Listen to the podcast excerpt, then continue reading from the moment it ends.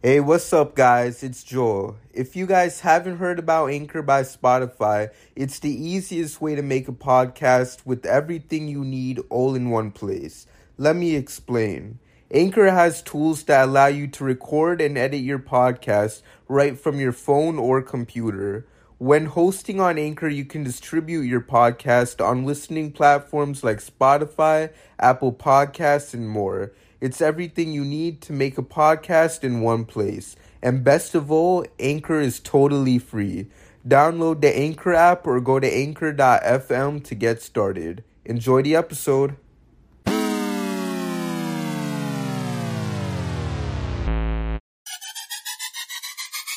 Welcome, everyone, to another special episode of the Heat vs. the World podcast. As always, I'm your host, Joel Jacob, and you can follow me on Twitter at joelkjacob_. And with me always, I got some guests. First, we got Miami Clutch PE. Say what's up to the people, Clutch. What's going on, everybody? Miami Clutch PE on Twitter. Follow me, follow you right back. And then following him, we got Mr. Jake Wild. Say what's up to the people, Jake. Hey, friends, this is Wild Thoughts on Twitter. Hit me up, and again, I will follow you right back, too. And then following him, we got our female correspondent, Miss Angelina Martell. Say what's up to the people, Angelina. What's going on, Heat vs. the World? It's Angelina Martell. You can follow me on Twitter at Angie Martell with two E's for all your latest Miami Heat updates. And then following her, we got a very special guest. He is undoubtedly a Miami Heat legend. If you have ever been to a Heat game, you have more than likely heard his iconic voice roaring through the arena. You can also catch him on his own podcast titled, Would You Do Us the Honor? Two minutes, dos minutos. That's right, Shaw. Without further ado, say what's up to the Heat vs. the World audience, Mr. Michael Biamonte. Heat versus the World, how are you? It is a pleasure to be with you all today. Thanks so much for having me on the podcast. I look forward to talking with you about the Miami Heat, about public address announcing, and any other questions that you might have. It's a pleasure to be with you all today.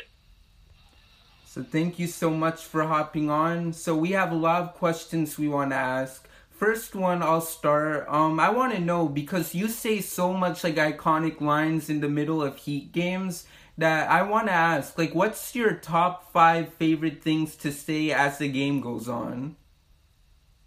Top 5, okay. Let's see if I can't... try to work this backwards from 5 to 1. I would say number 5 is when the visiting team scores a basket, but it's waved off because of either a violation or an offensive foul. I love to be able to say when the other team scores and it doesn't count, no basket. Another one that is one of my top lines that I like to use is obviously when the Heat make a three-pointer and get everybody in the arena fired up with the three. Another one is when the visiting team turns the ball over by traveling. I'd really like to call attention to that by announcing that as too many steps. And I would say my last two are the two that I'm most known for. One is how I introduce the team each and every night at the American Airlines Arena. Stand up and make some noise for your Miami Heat. I got goosebumps while you were doing that, by the way. And then number one, awesome. Your audience has already heard it just a few minutes ago. It has become a vocal icon in South Florida. It's 2 minutes, dos minutos. So I guess that would be my favorite ones to announce in games. For sure. I mean, I know for me growing up as a Heat fan, like I know one memory for me is I would always want to go to the games just to hear you say those certain parts. Like I would always get excited when 2 minutes came specifically to hear you say that. Like, I don't know you understand how much memories you've given a lot of Heat fans simply when you, like, go to the games and just to hear you say those certain phrases. Like, that's something, and that's why, like, I feel like you're someone iconic to Heat fans everywhere. Because your voice, like, when people hear that, like, you have one of those voices where people recognize you immediately. Like, how does it feel, honestly, to be, like, one of those iconic voices that people think about, specifically here in South Florida? It really is something special, Joel. I guess when I first got the job, I never really thought about what it could become, and what the South Florida Heat fan and I could share as an experience. And it has been fantastic to hear and see people come up to me and talk to me about my experience with the Heat and say that that's all that they've known their entire lives is the way I announce Heat games. And to hear moms and dads tell me stories about when it's time for the kids to take a bath or it's time for the kids to come to dinner, how so many of the families in South Florida tell their kids there's 2 minutes, 2 minutos until bath time. I mean, that's really something that, you know, you've made your way into the homes of the South Florida Heat fans that it warms my heart.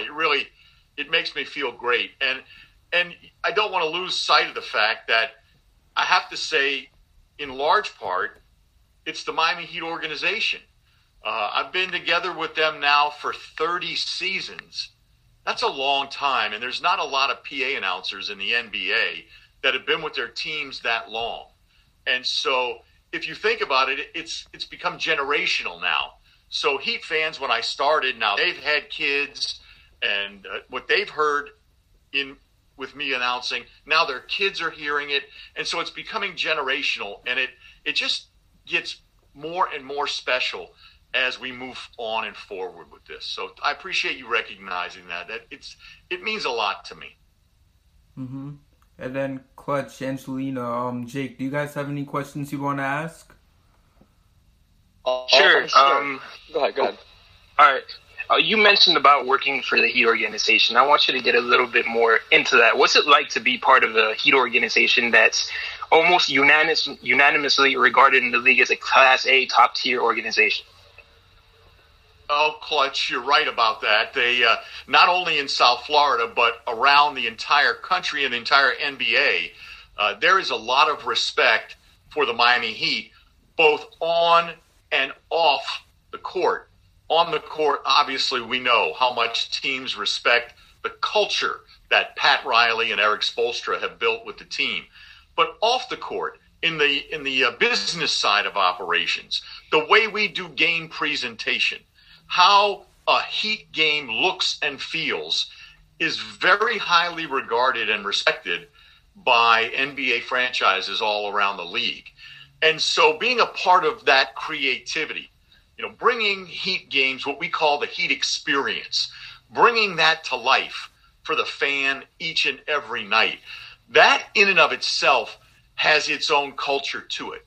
Yes, when Pat arrived, the Heat culture started, and we have all bought into that. But each and every one of our departments has embraced its own thoughts and beliefs when it comes to what is being a Miami Heat dancer mean? What is being the public address announcer of the Miami Heat mean? What is it to be the game operations director for a game night? What does that mean? Those all have special meanings to it. And frankly, it's a big responsibility. A lot of people want to talk to you about your ideas, your thoughts, how you get from here to there, what goes through the creative process. I appreciate that. And I'm happy to be helpful and a part of that and be what we think is a league and industry leader. And Clutch, to take that one step further, what this organization does and has done in the South Florida community is so important to me. I've lived here for 50 years.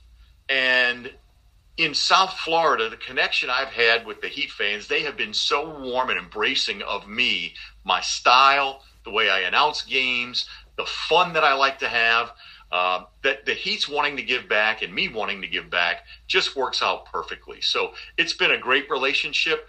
Clutch, it has to be, like with anything, if you're together that long, something must be right. And there's a lot that's right with the Miami Heat. Mm-hmm. And then Jake, Angelina, you guys? Sure.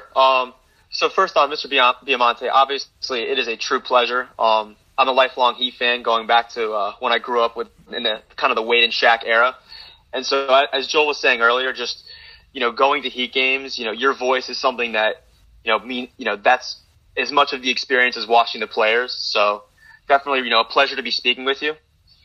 I just wanted to ask, so I think most people would agree, you have probably the coolest job there is, and I think it would be cool if you could touch on maybe how you became a PA announcer, if that was something you were wanting to do, if you wanted to become, the Heat PA announcer specifically, and honestly just to kind of touch upon that path of how you became the voice of the Heat.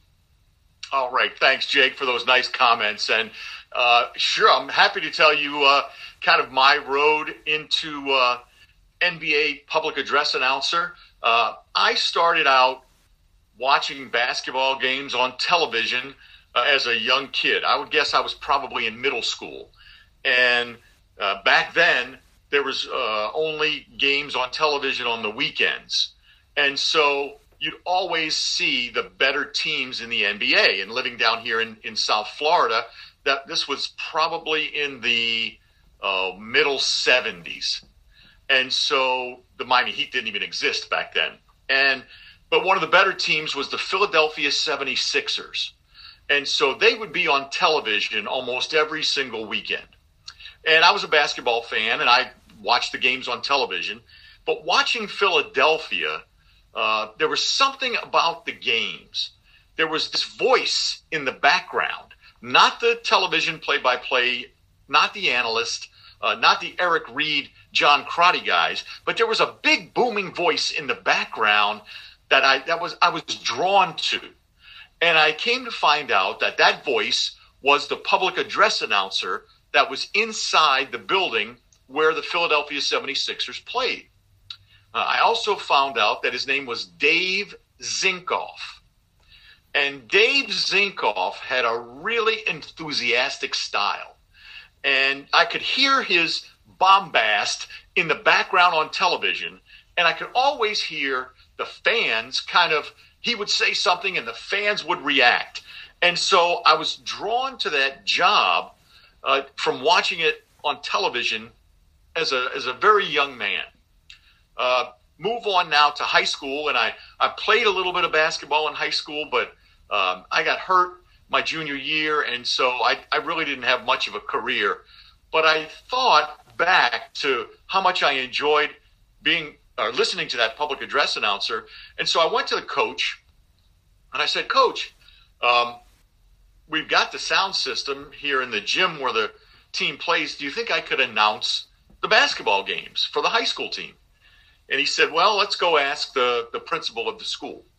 And the principal said, "I'll let you do it under two conditions.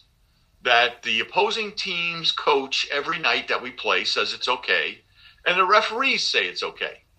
And if those two give you the green light, you can announce the games all you want." So I never had a coach or a referee tell me I couldn't do it.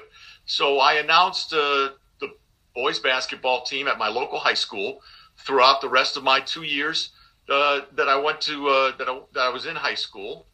I graduate and I become a freshman at FIU. And that year was the first year that FIU had a men's basketball program. They had never had a basketball team before. So they need to hire everybody, coaches. They need to bring in players. They need to find a PA announcer. And so I put on my college application that I was a high school PA announcer, that I started this program for my high school, and we were the only high school in Dade County announcing games. And I put that as a big accomplishment because it was something I did. I was proud of it. And so, lo and behold, I get a phone call one day from the sports information director at FIU saying, we're looking for a public address announcer. I have your application here. Someone passed it along to me. Would you want to audition for the job? So I said, great, I'll audition for the job. And so I auditioned and I got the job as the FIU men's basketball public address announcer. This is in the early 80s. Again, no professional basketball, actually no other basketball. The University of Miami wasn't even playing basketball at the time, only FIU. I tell you that story because it's very instrumental in how I got to where I am. FIU did not have an on-campus facility to play their games. So we had to go and play games at different locations around the country, or around the county, excuse me. One of those was Miami-Dade College, the South Campus in Kendall. We played at a couple of different high school gyms. And we played at one location in downtown Miami called the James L. Knight Center. And so playing at all these different locations, not only did it allow me to be the PA announcer, but a lot of people came to these games because they were in different parts of the county. And it was college basketball. And so what I tell a lot of young PA guys that want to break into the business is, listen, the guy or person who's going to hire you for your next job is probably sitting in the arena of where you're announcing tonight. And sure enough, that happened. That happened with a couple of gigs. And while this one that we're talking about surrounds the NBA and the Miami Heat, one of probably the most important job I got as a young announcer growing up was 2 years of working with a gentleman by the name of Vince McMahon, who hired me to be a ring announcer for his, what was then called the WWE, the World Wrestling Entertainment Group. So let's flash forward now. I'm doing college basketball. I've done professional wrestling. I've built a nice resume. The Miami Heat comes to town in 1988. I'm the only basketball announcer in town. They're a basketball team. Perfect. I send in my letter and say, I'm interested. I'd love to talk to you about your job as public address announcer. I look forward to hearing from you. They mailed me a letter back saying, thank you. We have an announcer. Don't call us. We'll call you if we're interested. And so the team played. They had an announcer at the time. And I'm doing college basketball. And I just don't know if my career is going to go anywhere else. I'm in corporate America at this point. I've graduated from college. And so now I'm in the business world. I've got a 8-to-5 job. And I'm doing college basketball at night. And one day the phone rings at my desk at work. And the person on the other end says, this is so-and-so from the Miami Heat. Our announcer is sick, and we're wondering if you can announce tonight's Heat game. So the first thing that crosses my mind is which one of my buddies is crank calling me on this, trying to, get me to believe that that this is really the Miami Heat. But I soon come to find out it was legit. It was the Miami Heat. And I said, sure, I can be there to announce the game. And that night I went to what was then the Miami Arena, and the Heat, this was so long ago, the Heat played a team that doesn't even exist in its current state anymore. We played the Seattle Supersonics. Wow. Team doesn't exist anymore. They have moved on to become the Oklahoma City Thunder.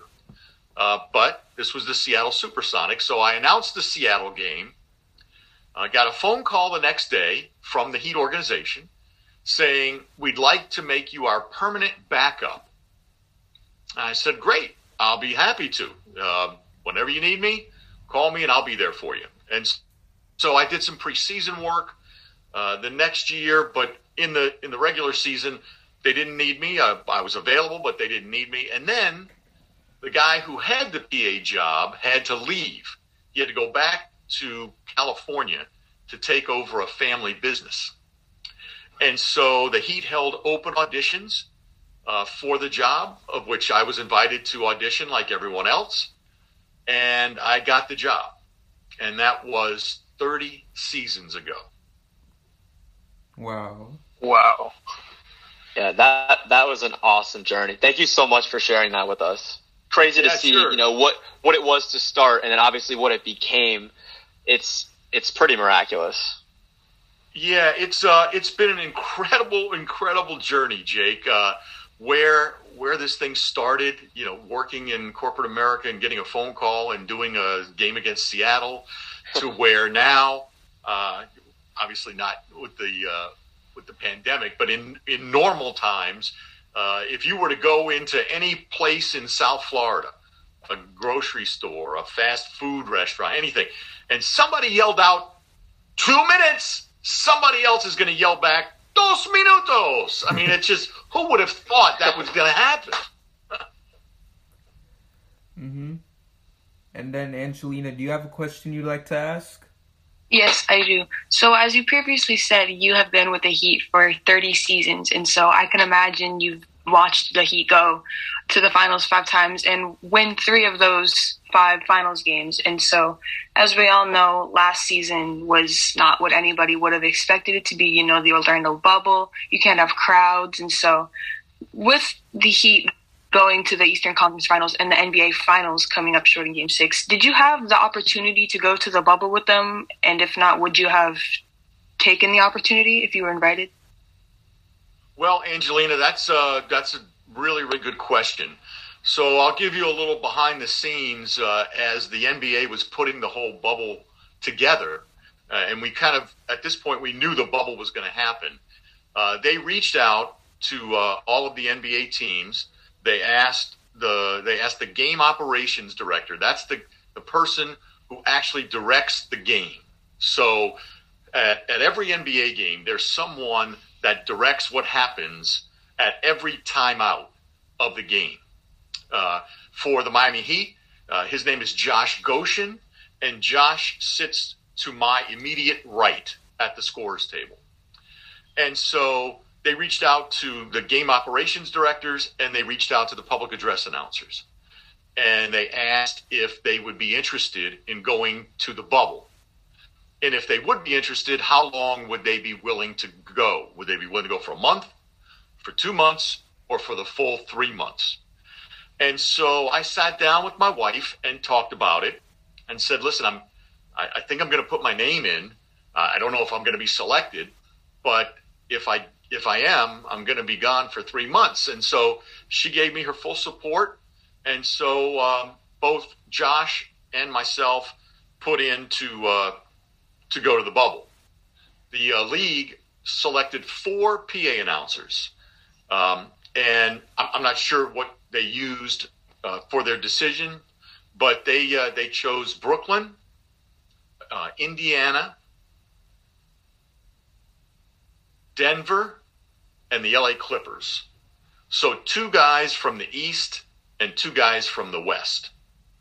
And they brought them into the bubble. And they started at 4 PAs. And then as fewer and fewer teams were playing, they cut it down to 3 and then ultimately to 2 PA announcers at the very end. So I was more than willing to go. I was not selected, but I would have gone for sure. Having said that, I was able to interact with Heat fans throughout the playoff and finals run.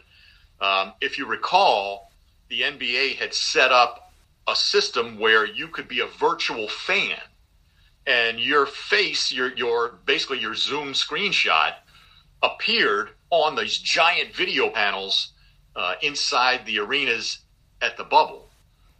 The Heat was able to set up a way where I was actually plugged into every one of our Miami Heat fan rooms, and as they're watching the game, I was announcing the game like I would at the American Airlines Arena. So they're watching on their computer, they're seeing themselves, and they're hearing me interact with them like they do at the arena. So I had a part of it, but it was kind of new age technology where they could hear me, and I was actually in an IT closet inside the American Airlines Arena broadcasting. That's really cool, though. And following up on that, what was it like to announce those three finals games that you won. Like, what was the energy like in the arena, and what was going on? Like, how'd you feel in that moment? Are you, Angelina, I'm sorry, are you speaking about when we were in the bubble, or we're talking about no, the previous finals games away from the bubble? Gotcha. Yeah. So that is the height of insanity. Fan insanity is what I'll say. It's because it buzzes everywhere. It's not just game night. It's buzzing 24 hours a day, 7 days a week. And then for those 3 or 4 nights, depending on the schedule, it is at its apex inside that building for those 2.5, 3 hours. And so it's energy.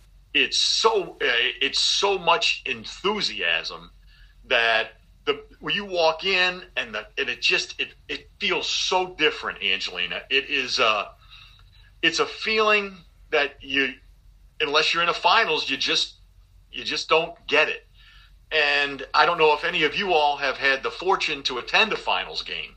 If you have, maybe you know what I'm talking about. But if obviously you've been to Heat games, take that up 100 times.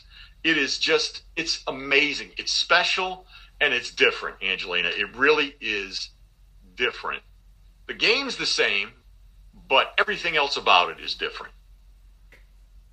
Mm-hmm. To go off that, obviously you've been here for a lot of different iterations of great teams. Is there any team or even in a moment in particular that, you know, you were sitting first row and announcing that you were just, that really sticks out in your career as one of your favorites? Well, if you want to talk about a single moment, there's none better than the Ray Allen 3 in Game 6. Had a feeling of the NBA Finals with the Spurs.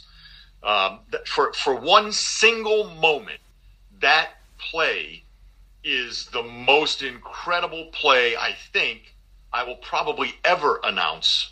When you think about stakes and where we were in the game, I mean, we all know the story. They brought the ropes out. The ropes were out on the ground, ready to be brought up by security so that we could do the trophy presentation to the Spurs. I was going to have to read the trophy presentation to the Spurs. Can you imagine that? And so that shot, in a single moment, Jake, that would be the most incredible and obviously most memorable. But there's another group of memories that are just as really stand out just as much to me. And that was back in 2006, games 3, 4, and 5 of the NBA Finals, the Heat versus the Dallas Mavericks, when with about halfway gone in the third quarter of game 3 until the end of that series, a guy by the name of Dwayne Wade decided he was going to become the greatest basketball player on the planet, and basically single-handedly turned that final series around from doom and gloom for us to hoisting the trophy and NBA champion. Those 3 games, and I obviously the 4th game where we won it in Dallas is just as important. But for me as the PA guy, those 3 games were my home games. And to see him play the way he did, and what he was able to do for our team, that is, over a course of a week, just as memorable as the Ray Allen shot. Mm-hmm. Yeah, and actually I'd forgotten that the old format was to have 2, 3, and 2. So you really were, you know, had a front row seat to the complete turning point in that series. So that is right. Very cool. Yeah, that series was, Jake, was not fun for a long time. We go into Dallas for games 1 and 2, and we lose them both. And you're bummed out, right? You're like, I wish we could have just get one of those, because we got to get one sometime. But we go down 0-2. It's not the end of the world. You're right. It used to be a 2-3-2 format, and so they're coming back to Miami for 3 games, and so you never know what could happen. And we go into game three, and nothing is going right. We're losing. We start losing by double digits. I'll never forget. We're losing by double digits in game three. And I turn to the official scorer, a guy by the name of Peter Abraham. And he sits to my immediate left, and he keeps the official book. Whatever's in his book is official for who's got what points and what fouls and so forth. And we've been together now probably 27 years. And I turned to him and I said, you know, Peter, I thought this was going to be a lot more fun than it is being in the finals. And all of a sudden, I don't know if Dwayne heard me or not. I hope he did. But things turned on a dime, and that was just incredible. People ask me which of the three championships is my favorite. That's like asking me which of my three daughters do I love the most. You just can't do that. But I will say the 2006 one is the most memorable because it looked like all was lost. And out of nowhere, we came back and won that thing. So I would say that one's probably the most memorable and most special because of the way it happened. Mm-hmm. So cool. That's awesome.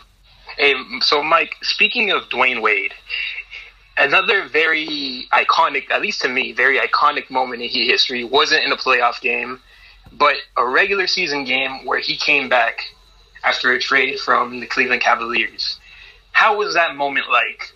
Dwayne Wade's coming off the bench, and all of a sudden goes to the scorer's table, and you introduce him. How was that moment like? How was the arena, the atmosphere?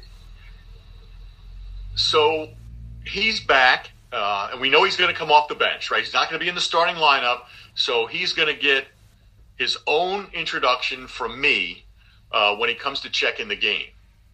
Now, this would have been perfect if he would have come to the scorer's table, and within a few seconds, we had a whistle, and then I could have gotten him in the game. But that's not exactly what happened. He came to the scorer's table. He kneeled down. Everybody in the building saw it. And now here comes this underbelly of enthusiasm, of excitement, of noise. Crowd is cheering. And I think if you go back and watch the actual clip of it, I am belting out as loud as I can. Now in the game for the Miami Heat, number 3, Dwayne Wade. And I don't think you can hear anything that I said because that crowd was so loud. It was the same thing with the Ray Allen shot. I yelled out, Ray Allen, 3, as loud as I could, and nobody heard it because the place just blew the roof off. Same thing when D. Wade came back and was introduced back as a part of the Miami Heat. Just so much love. And just so much excitement and enthusiasm. I don't think anybody heard me introduce. They didn't need me to introduce him. They knew Dwayne Wade was coming in the game, but it was really a special second, of which Dwayne Wade had so many of those in his career that I was lucky enough to announce whenever he was in the American Airlines Arena.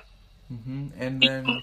So, Mr. Biamonte, a question I have about another special moment Heat fans will remember dates back to 2010, and this was when Miami announced their new Big Three of Dwayne Wade, LeBron James, and Chris Bosch. Now, one reason why that Big Three will be iconic is the way how Miami introduced them when there was the whole welcome party and everything. So one question I want to ask you was, how did it feel to be a part of that whole event where everyone came to the arena to not watch a basketball game, but simply just to watch Miami reveal their new Big Three? How did that feel? That was a really, really interesting night because the city, fans, all of South Florida was so excited that we were able to bring these three players together. And certainly what at the time appeared to be and ultimately will be judged to be such a wonderful time in Heat history and a successful time. And the excitement and enthusiasm, it was really, really special. the setting of the arena was more like going to a concert, but the energy in the building was more like being at a finals game that we just talked about just a few minutes ago. So you've got all this enthusiasm and excitement, and here I am. I'm going to be the one introducing these three guys for the first time, and then you've got the introduction. Here I am belting out their names, and here they are rising up from underneath the stage to be unveiled. It was goosebumps. It really, really was goosebumps for that introduction. And then we know the next 4 years went on to be some of the greatest basketball that Heat fans have ever seen. Mm-hmm. And then, I don't know, on Clutch, Jake, do you guys have any questions you want to ask? I have one.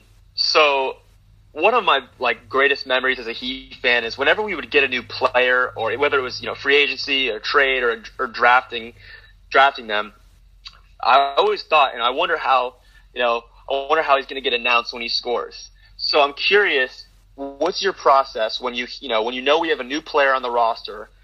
What is the process you go through to kind of figure out how you're going to announce his name? That's a good question, Jake. Thanks for that one. That is an interesting process. A lot of people ask me, am I at home saying the player's name and trying to figure out which way I like it to sound the best? And it's not quite like that, but I will look at a player's name, and for me, it's all about how the syllables fall in that player's name. Because obviously with my style, I elongate names. Well, the best way to do that is with syllables. And where does it fit best? Is it better in the player's first name? Is it better in the player's last name? What kind of player is it? Is it a player that is a really strong player that you want to give some kind of emphasis to in some certain way? The other thing, Jake, is I don't want everybody's name to sound the same. So everybody's got to have a little something different to their name, because if everybody sounds the same, then that's no good. So everybody's got to have a little something different when it comes to their name. So Goran Dragic doesn't sound like Jimmy Butler. And so I always try to think of it in that regard. How do I break up the syllables? What kind of player am I talking about here? For example, Tyler Hero, great shooter, three-pointer, Tyler Hero. One of your guests you had on recently, Myers Leonard, who was fantastic. You guys did a great job with Myers. He was awesome. To me, Myers Leonard is an up and down NBA guy. And I don't mean up and down as in good and bad. I mean up and down as up for rebounds, bringing rebounds down. So I would announce Myers, think of up and down. Myers Leonard! So that's what I go through. Those are the things I think about when it comes to bringing in a new player and his name. I will say this, draft night is a very nervous night for me because we could be one player away from a great name guy and a very difficult name guy, and I don't know which one we're going to pick. And I have to tell you, I was thrilled when 2 years ago we picked Bam! Adebayo! That couldn't be better. Guy makes a slam dunk. It's just very simple. Bam! Because that's what he just did. And so that, to me, is great. Precious Achiuwa is another good player because there's so much I can do with Precious. One of the other things that I announce a lot is who the assist came from. And obviously, this is Heat versus the world. I don't need to tell your listeners what an assist is, but when a player makes a pass that leads to a basket, that's an assist. So I got Precious Achiuwa, whose name is great all by itself, Precious Achiuwa.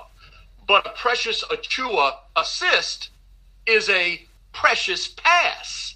So that works out really well. And those are some of the things that this PA announcer goes through in his mind. It's probably a little crazy, but hopefully on game night, it makes it fun, and it makes it easier for you to remember guys that I announce by the way I do it, since they are pretty unique in each and every way. On that topic, who has or who is your favorite name to announce? Ooh, we're back to this. Which one of my daughters is my favorite?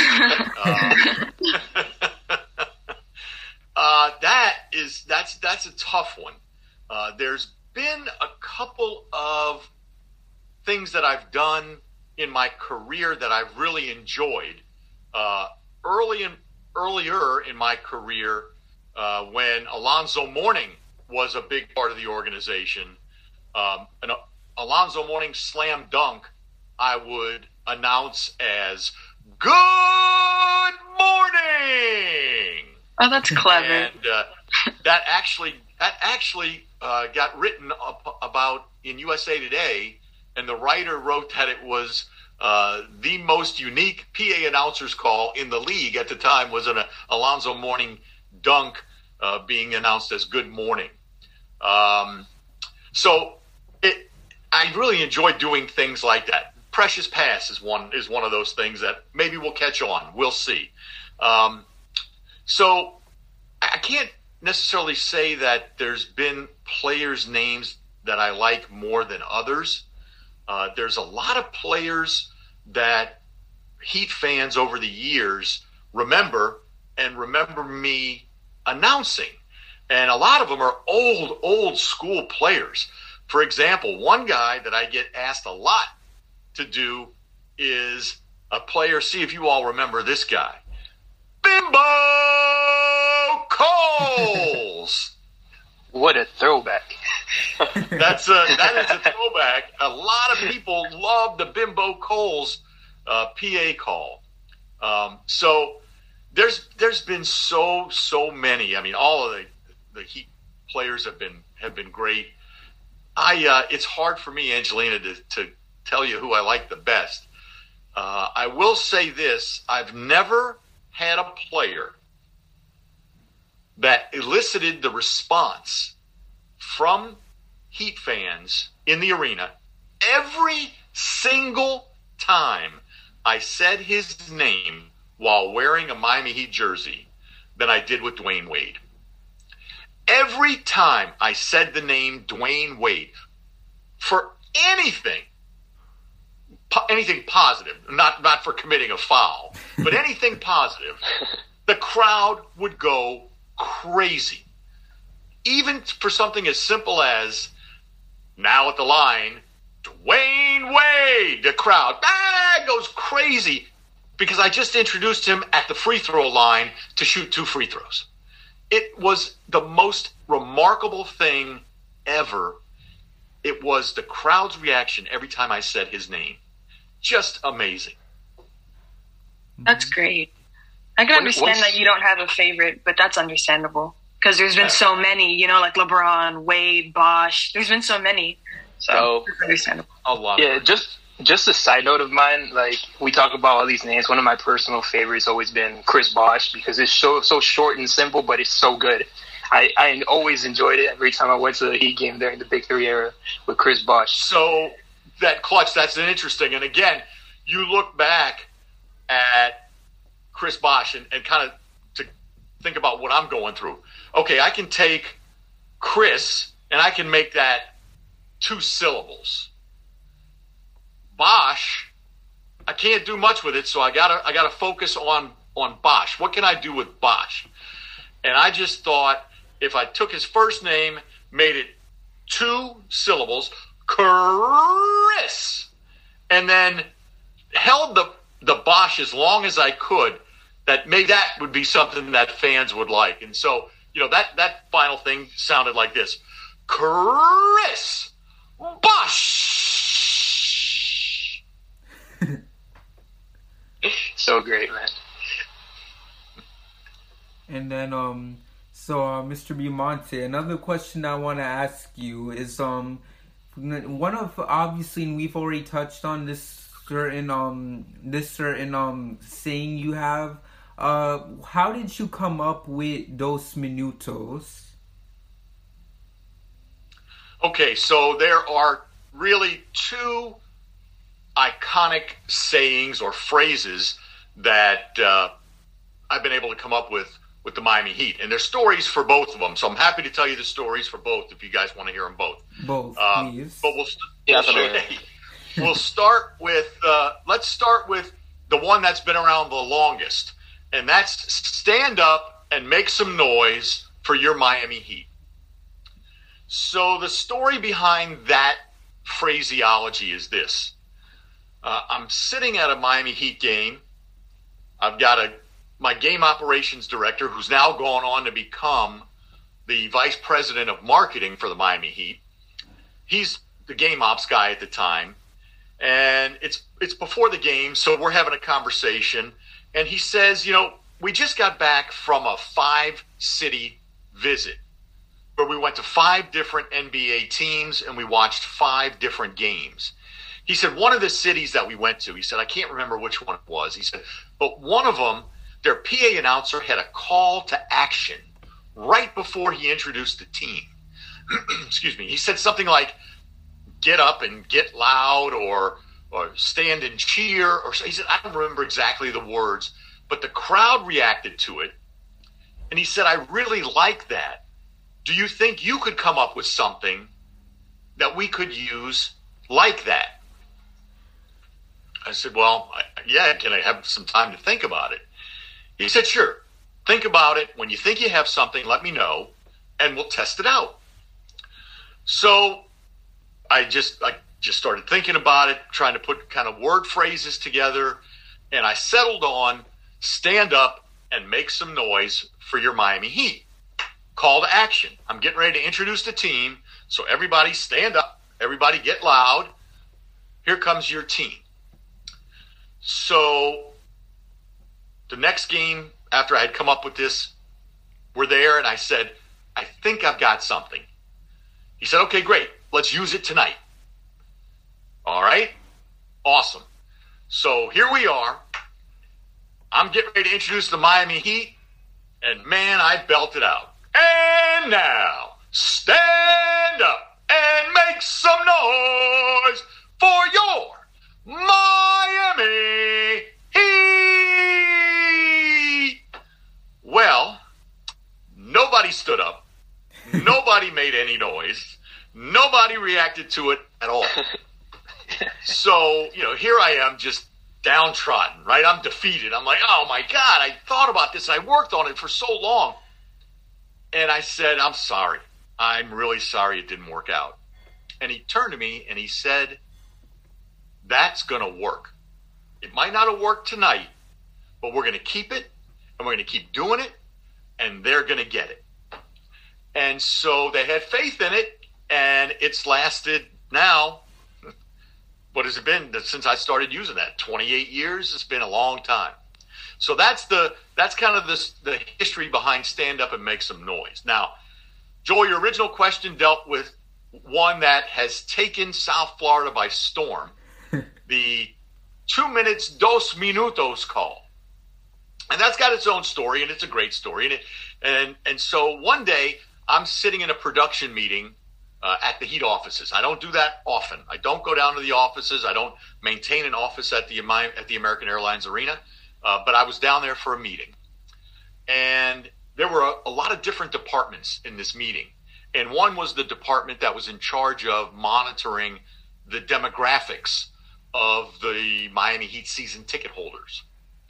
And so someone brought up a question to the demographic group and said, what is the breakdown, demographically speaking, of a Miami Heat season ticket holder?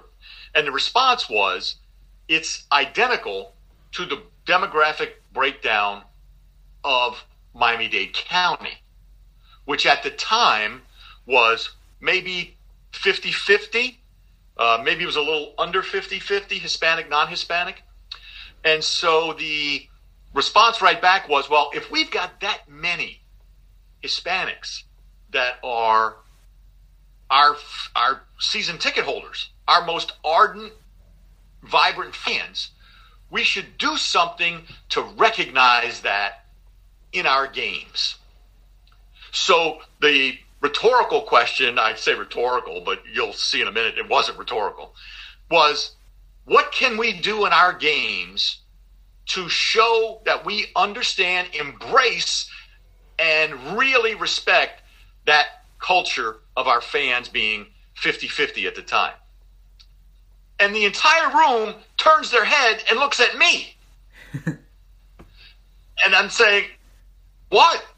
They said, well, what can you say that will allow these people to understand that we're throwing some of that Hispanic flair out there? I said, well, my gosh, I mean, I don't know. Let's think about this for a minute. I said, I don't think we want to do anything too much, too long of a read or anything, because then the people who don't speak Spanish or understand Spanish will feel alienated. So it's got to be inclusive all around, but it's got to be special and it's got to be something different. I said, all right, let me think about this for a minute because we might be onto something. I said, look, everybody, whether you speak Spanish or you don't speak Spanish, everybody knows uno, dos, tres means 1, 2, 3. Everybody knows that. So we got to do something with the numbers 1, 2, or 3. Now, those numbers are prevalent throughout the game of basketball. You've got 1-point baskets, you got 2-point baskets, you got 3-point baskets. So we thought, and we're just, as they say, we're just spitballing. We're just throwing ideas out. Do you want to do something with a basket? Do you want me to, announce a three and then follow that up with tres puntos? What do we want to? No, I don't want to do that. That doesn't sound good.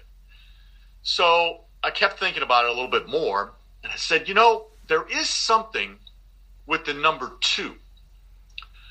I said, by NBA rules, I have to make an announcement when there are 2 minutes left in every quarter. Now, the reason for that is the NBA rules change in the last 2 minutes of the quarter. So the reason I have to announce it is not really to tell the fans. It's to tell the referees and the teams, hey, we're in the last 2 minutes. We're under those new set of rules now. So I said, well, what if we did something with the 2 minutes? I said, what if I said 2 minutes in English and then repeated it in Spanish? So I said 2 minutes, dos, everybody knows 2 is dos, minutos and minutes, very similar. So we really wouldn't be alienating anybody. I'm saying it in both languages anyway. So how about we try it at the 2 minute mark of every quarter? 2 minutes, dos minutos. And so our director at that time said, I got a better idea. I said, okay, great. What's the better idea? He said, you're going to say 2 minutes, then you're going to say dos, and then everybody in the arena is going to scream minutos back to you. I said, okay. I said, it sounds like a good idea. How in the world are we going to teach 20,000 people when to say and to even say minutos? He says, you just leave that up to me. So for an entire NBA season, we took we call them the Hoop Troop now. At the time, they were the Extreme Team, our crowd hype guys that are walking around the arena and getting in the sections and everything. They made signs for these guys that said minutos. And for an entire season, they went to different sections around the American Airlines Arena with these minutos signs every quarter as we were getting close to 2 minutes. And they'd start spreading the word. Hey, at 2 minutes, Michael B is going to say 2 minutes, and he's going to say dos. I'm going to raise up the sign. That means you guys scream minutos. And we did that every single night for the entire season, and they were phenomenal. The hype guys were awesome. The Heat fans have been even better. They followed their instructions. They did their thing. So that was kind of how 2 minutes, dos minutos happened. It was one idea, then a better idea packed on to the end of it, which now has taken over South Florida, where 2 minutes, dos minutos. It's not just my podcast. I mean, it's everywhere. It's everywhere you go. And a funny finish to that story is, for a number of years, the Heat would play preseason games in non-NBA markets. So we would go a lot to Louisville. We'd go to Kansas City, and we went to Biloxi one year, and they would be home games for the Miami Heat. So I'd travel along with a lot of our entertainment team, and I'd announce the game. And I'll never forget, I was in Louisville one year, and every time we went somewhere, we brought the dos minutos with us and dropped the dos minutos. And I will tell you what, there was a bunch of people in Louisville that screamed minutos back to me. It was pretty funny. So this thing is everywhere. It's been great. And so those are two of the more memorable phrases or sayings and kind of how they came to be, Joel. Thanks for asking about that. That's something crazy to think about, to think how those two moments led to those two iconic sayings from you. So that's kind of an amazing story to hear about. So I'll tell you one final thing about the 2 minutes, dos minutos. There's another NBA franchise who I will not name who started doing the 2 minutes, dos minutos during their games with their PA announcer. But the Miami Heat quickly put the kibosh on that, and that organization does not use dos minutos anymore. And then, Angelina, you had a question? Yes, it's actually kind of a funny question, but it can tie back into what we're all talking about. So, like you've previously said, you've worked for them for 30 seasons. Before you got signed to them, did you have a previous favorite team? Like, was it always the Heat, or was it another team? No, growing up, Angelina, I guess because I was always exposed to them and because I kind of fell in love with PA announcing, with their PA announcer, I just was a Philadelphia 76ers fan. I liked some of their players. Back then they had a guy named Dr. J, Julius Irving. And so I followed the Sixers probably because of Mr. Zinkoff, who was kind of my PA hero. And a man that I actually got to meet and work with early in my PA announcing career, which was just fabulous. I just to meet the guy that you look up to and that you think is the pinnacle of the job you want, and being able to work with him. He actually announced a college championship game in South Florida, and I was brought in to be his spotter. He was getting a little bit older, and his eyesight wasn't great. His pipes were still the best, but I was his spotter. And so having listened to him and studied him for so many years, being his spotter was easy because I knew exactly how he announced the game. So I was feeding his lines the way he was going to say his lines. And so that was pretty cool. But the Philadelphia 76ers before the Miami Heat, yeah. That's awesome. That's cool. Mm-hmm. And then, Mr. Biamonte, quick question that just came up in my mind. And this goes back to what you were saying earlier about how, when a new player comes, you have to think about how you're going to say their name. Question that I have is, has there ever been, a certain player that's came to the Heat that you sort of, looked at their names and you're, how, you've just had a long time to, come up with something for it? It could be because of, the pronunciation of the name and all that. Has there ever been those type of moments where you'd have to, really brainstorm something up? There has been a couple of, not many, but there's been one or two, Joel, where I said a player's name, and generally where I like to try stuff out is in the preseason, so I can get everything worked out and fleshed out when we're ready to do it for real. And I think there might have been one or two players over the course of all these seasons that the way it came out when I first said it, I didn't really like it.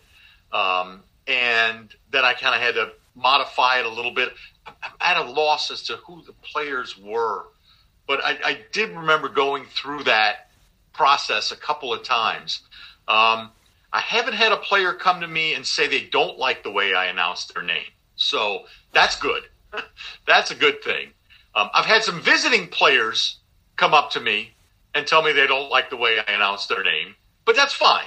That makes me happy. I'm doing a good job. If God, the guy who's old player by the name of Bo Outlaw. I don't know if any of you all have ever even heard of Bo Outlaw.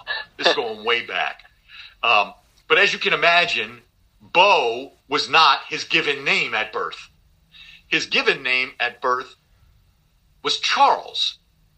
So everybody in the league knew him as Bo Outlaw. That's it. He was Bo Outlaw, not in Miami. When he came to Miami, he was Charles Outlaw. And I'll never forget, he came up to me the first night he was in town. I called him Charles Outlaw. And he came up to the scorer's table and he said, "The name's Bo." I said, "Okay, but I know your name is Charles, and I'm going to call you Charles."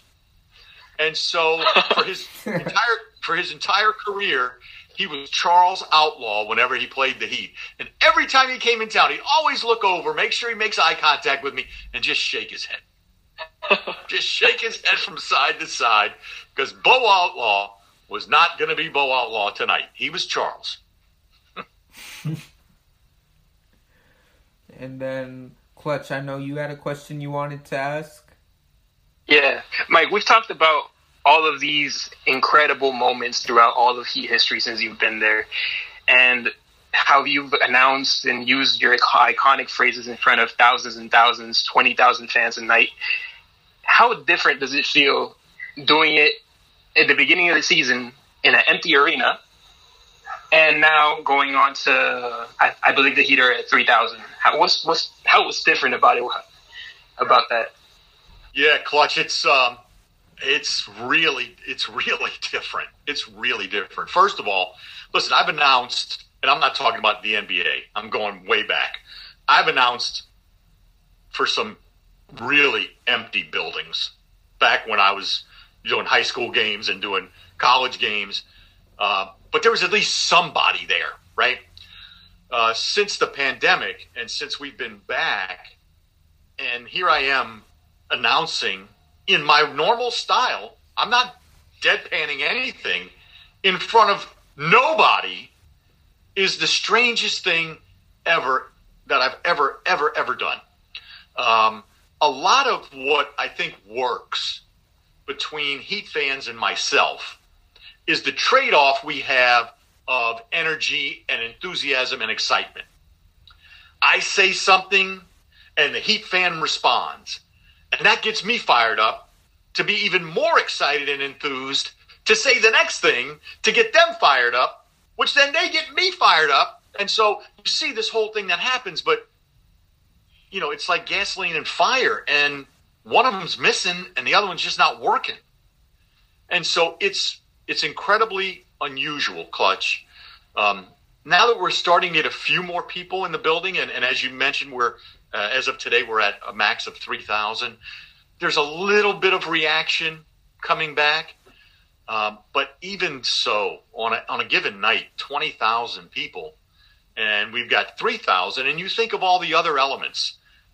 If you're able to see what my background looks like, I've got the opening introduction, the flamethrowers, as we call them, is my background. Well, those aren't there. And so everything we do now is piped in video to replace something, or audio to replace something. And so it's extremely difficult. Now, where do I find that inside of me to stay enthusiastic and to make it sound like there's 20,000 people in there? Well, the reason the team wants me to announce the game like we're sold out is because they want our guys to have some sense of normalcy, and in whatever it can be. And something as small as the way the game sounds through the PA system. If it sounds normal, maybe that will help them feel like it's normal. But I will tell you, two things struck me, Clutch, when we started this season. First of all, just how cavernous and empty American Airlines Arena is when the game of basketball is going on and nobody's there.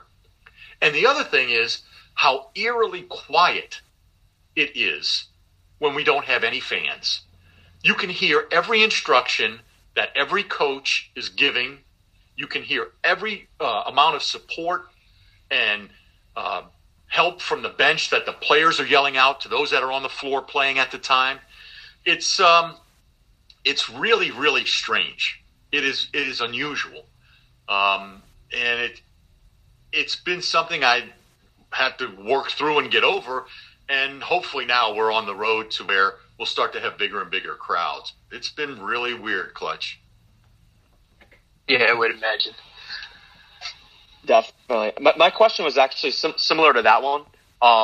So obviously your voice has a huge impact on the fans. And I kind of want to get in your head a little bit and see, you know, what are you thinking about as the game's going along? Are you just reacting naturally, you know, based on your excitement, or is it something that you're consciously thinking of to kind of play off the crowd? So now we get into the psyche of a PA announcer who's been around for a long time. And so, Jake, it's a little bit of a combination of the two, and I'll explain what I mean. So having announced over 1,000 Miami Heat games, the game is the game, right? The game of basketball is the game of basketball. But what I've learned over my experiences are the little things during the basketball game that get the fans charged up. Things that I just need to spark a little bit that really gets them into full crescendo. And what might that be? Well, that could be our team goes on a run and the other team calls timeout because we've just hit 3 threes in a row. And lo and behold, we just got a steal and Duncan Robinson just hit another one. And the coach for the other team is running on the court as fast as he can. Timeout, timeout. That right there is just the spark. And the way I like that is to make a huge deal about the other team calling timeout. So I'm reading in my mind, okay, if we get a positive Heat thing here and that coach calls timeout, I'm going to fire start this thing right now and I'll just pick a random team. And the Rockets call time! Well, at that point, we've got some pump power music playing. The fans are on their feet. The players are high-fiving each other. And, you know, my little spark is in there too. And so it's reading those small little things during the game. Things like if a player is playing really well on the floor, whether it be offense, defense, whatever. And when I say playing really well, I mean, I can pretty much tell who's playing well and who's not. When that player comes out of the game, I will bring him out of the game with the same enthusiasm that I would if he was starting that night. Because I know the crowd is going to respond to say, thank you, job well done.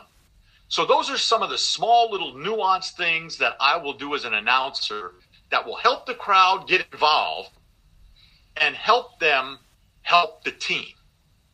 And at the end of the night, if you think as a fan you had a good time and it was interactive and you participated, whether we won or lost, if you had fun with that, from my standpoint of the Heat experience, that's what I try to bring. And that's so cool to hear. You know, obviously your role in the Heat fan experience, but also, you know, your role in the home court advantage. Definitely, you know, helping the crowd keep that level of excitement. And that, you know, in a close game, that can be the difference. So definitely cool to hear about. Yeah, we've got awesome fans. They are the best. I love our fans. We've been together for a long time. And they certainly understand the game. But every now and then, maybe they just need a little bit of a something extra that I can give them to get them up and get them excited and maybe high-fiving each other or whatever it might be, and a lot of smiles on faces and let's go Heat, whatever it takes to get everybody fired up. Mm-hmm. And then, Clutch, Ange, any questions you guys want to ask? Oh, yeah. If you come to the end of the questions, did I question you guys out? I actually got one. I got one little fun question for you, Mr. Biamonte. This is where Heat versus the World calls time. I actually have one very interesting question, very fun question for you. Bringing back to something you mentioned earlier in the pod, that I'm a big wrestling fan, that you've worked for Vince McMahon and WWE. How is it working for wrestling in comparison to something completely different that's basketball? There's no comparison. There's absolutely no comparison. I worked for Vince back, this is a long time ago, back in the mid-'80s. So it was the World Wrestling Federation, which has become the WWE. The big name guys back then were Hulk Hogan and Andre the Giant, George the Animal Steel, Randy Macho Man Savage. I worked with all of those guys. And I had a little different perspective, Clutch, working for Vince than I do working, for example, for the NBA and for the Miami Heat. I was more of the, because even though back in the mid-'80s, professional wrestling was not portraying itself as not being real. They wanted people to think it was real. Behind the scenes, it wasn't real. It was a show. And I was part of the show. So as part of that, I was actually backstage and had access to these wrestlers. And they kind of got to know me. And I got to know them a little bit. But we were working together every month. So you build relationships with them. In the NBA, it's a little different. I have my show, but they have their job. And so I don't have the relationship with the players like I did with the wrestlers. And as much as I pride myself, and we've talked about here today, as being part of the Heat experience, that's different than the Heat basketball team trying to win a game that matters on the floor. So it was different.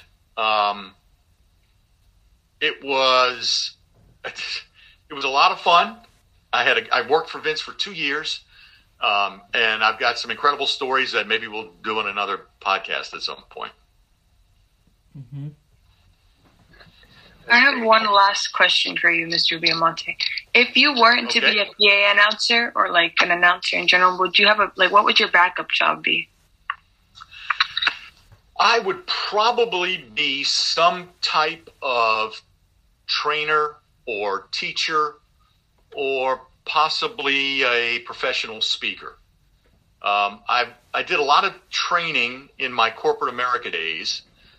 As you might imagine, I trained people how to sell things over the phone. So I was a telemarketing trainer. And so nowadays you get those telemarketing calls and they're annoying and you hang up on them. And well, back then, when I was doing this, the advent of the cell phone wasn't where it was today. And so a lot of people had regular phones at home. And, my unit's responsibility was, we were in the insurance business. When you would call to cancel your insurance, we would try to do our best sales pitch to try to get you to keep it. And so I was training people on how to use their voice to be influential over the phone and convince people to keep the products that we had sold them originally. Mm-hmm. Okay, I got you. So then, before I ask this question, Clutch, Jake, do you guys have anything else you want to ask? No, I'm good. Yeah, nothing else on my end. But again, thank you so much for sharing so many cool tidbits of Heat history, and of course your own personal history with us. Well, you guys are welcome. I've had a great time with it, and I certainly hope your listeners enjoy it as much as I know the five of us enjoyed it. So, with that being said, though, I just have one last question to ask. Is there anything you want to tell Heat fans out there, specifically those who probably want to pursue a career in public announcing and all that? Thanks for giving me that opportunity, Joel, because I do get inquiries a lot from young PA announcers who are very, very interested in the job and want to know how can I make a career of this? How can I just get a better job in what I'm doing as a PA announcer? And, you know, the job has changed a lot. When I first started, and we talked about this at the top of the podcast, when I was announcing for my high school, nobody else ever thought about doing it. Nobody else really wanted to do it. And that's kind of the way it was early on. It was a forgotten job. It wasn't really one that a lot of people had interest in. And as time went on, it kind of got cool. And I would say the one guy who really started to make the job of PA announcer cool was a guy by the name of Ray Clay. Ray Clay was the public address announcer for the Chicago Bulls during Michael Jordan's heyday. And so he really started to make the job cool. I only say that because it is so competitive now to break in and to climb the ladder when it comes to public address announcing. The one thing, and I talked about it earlier, is always announce whatever you are doing with the understanding, or at least convincing yourself, that your next job is going to come from somebody that's out there listening to you right now. Always remember that.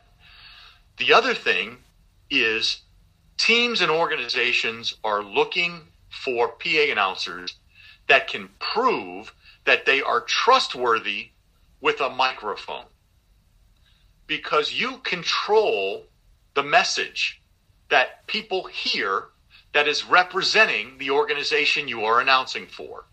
You have to be trustworthy with the microphone. How do you do that? Well, you start getting different gigs. You start working, maybe you're breaking in high school.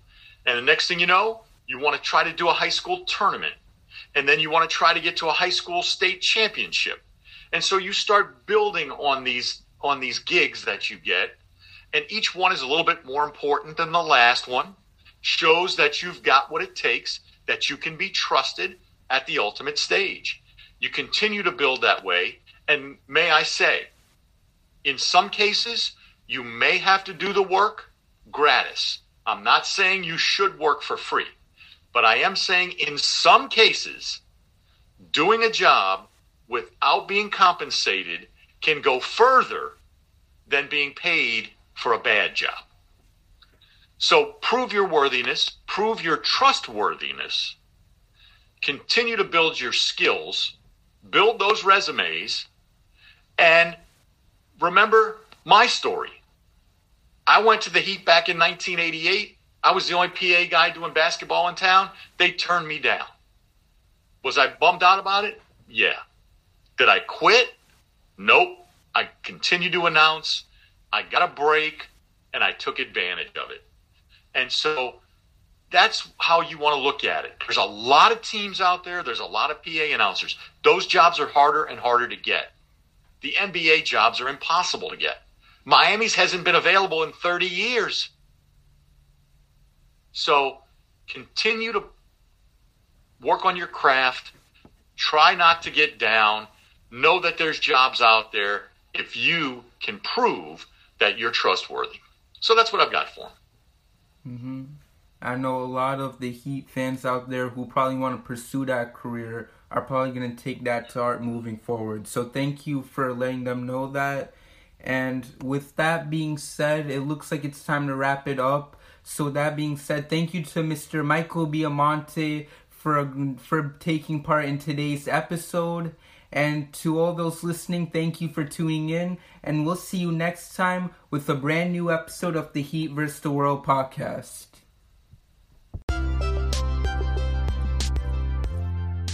Thank you for listening to the Heat vs. the World podcast, and we'll see you next time with a brand new episode.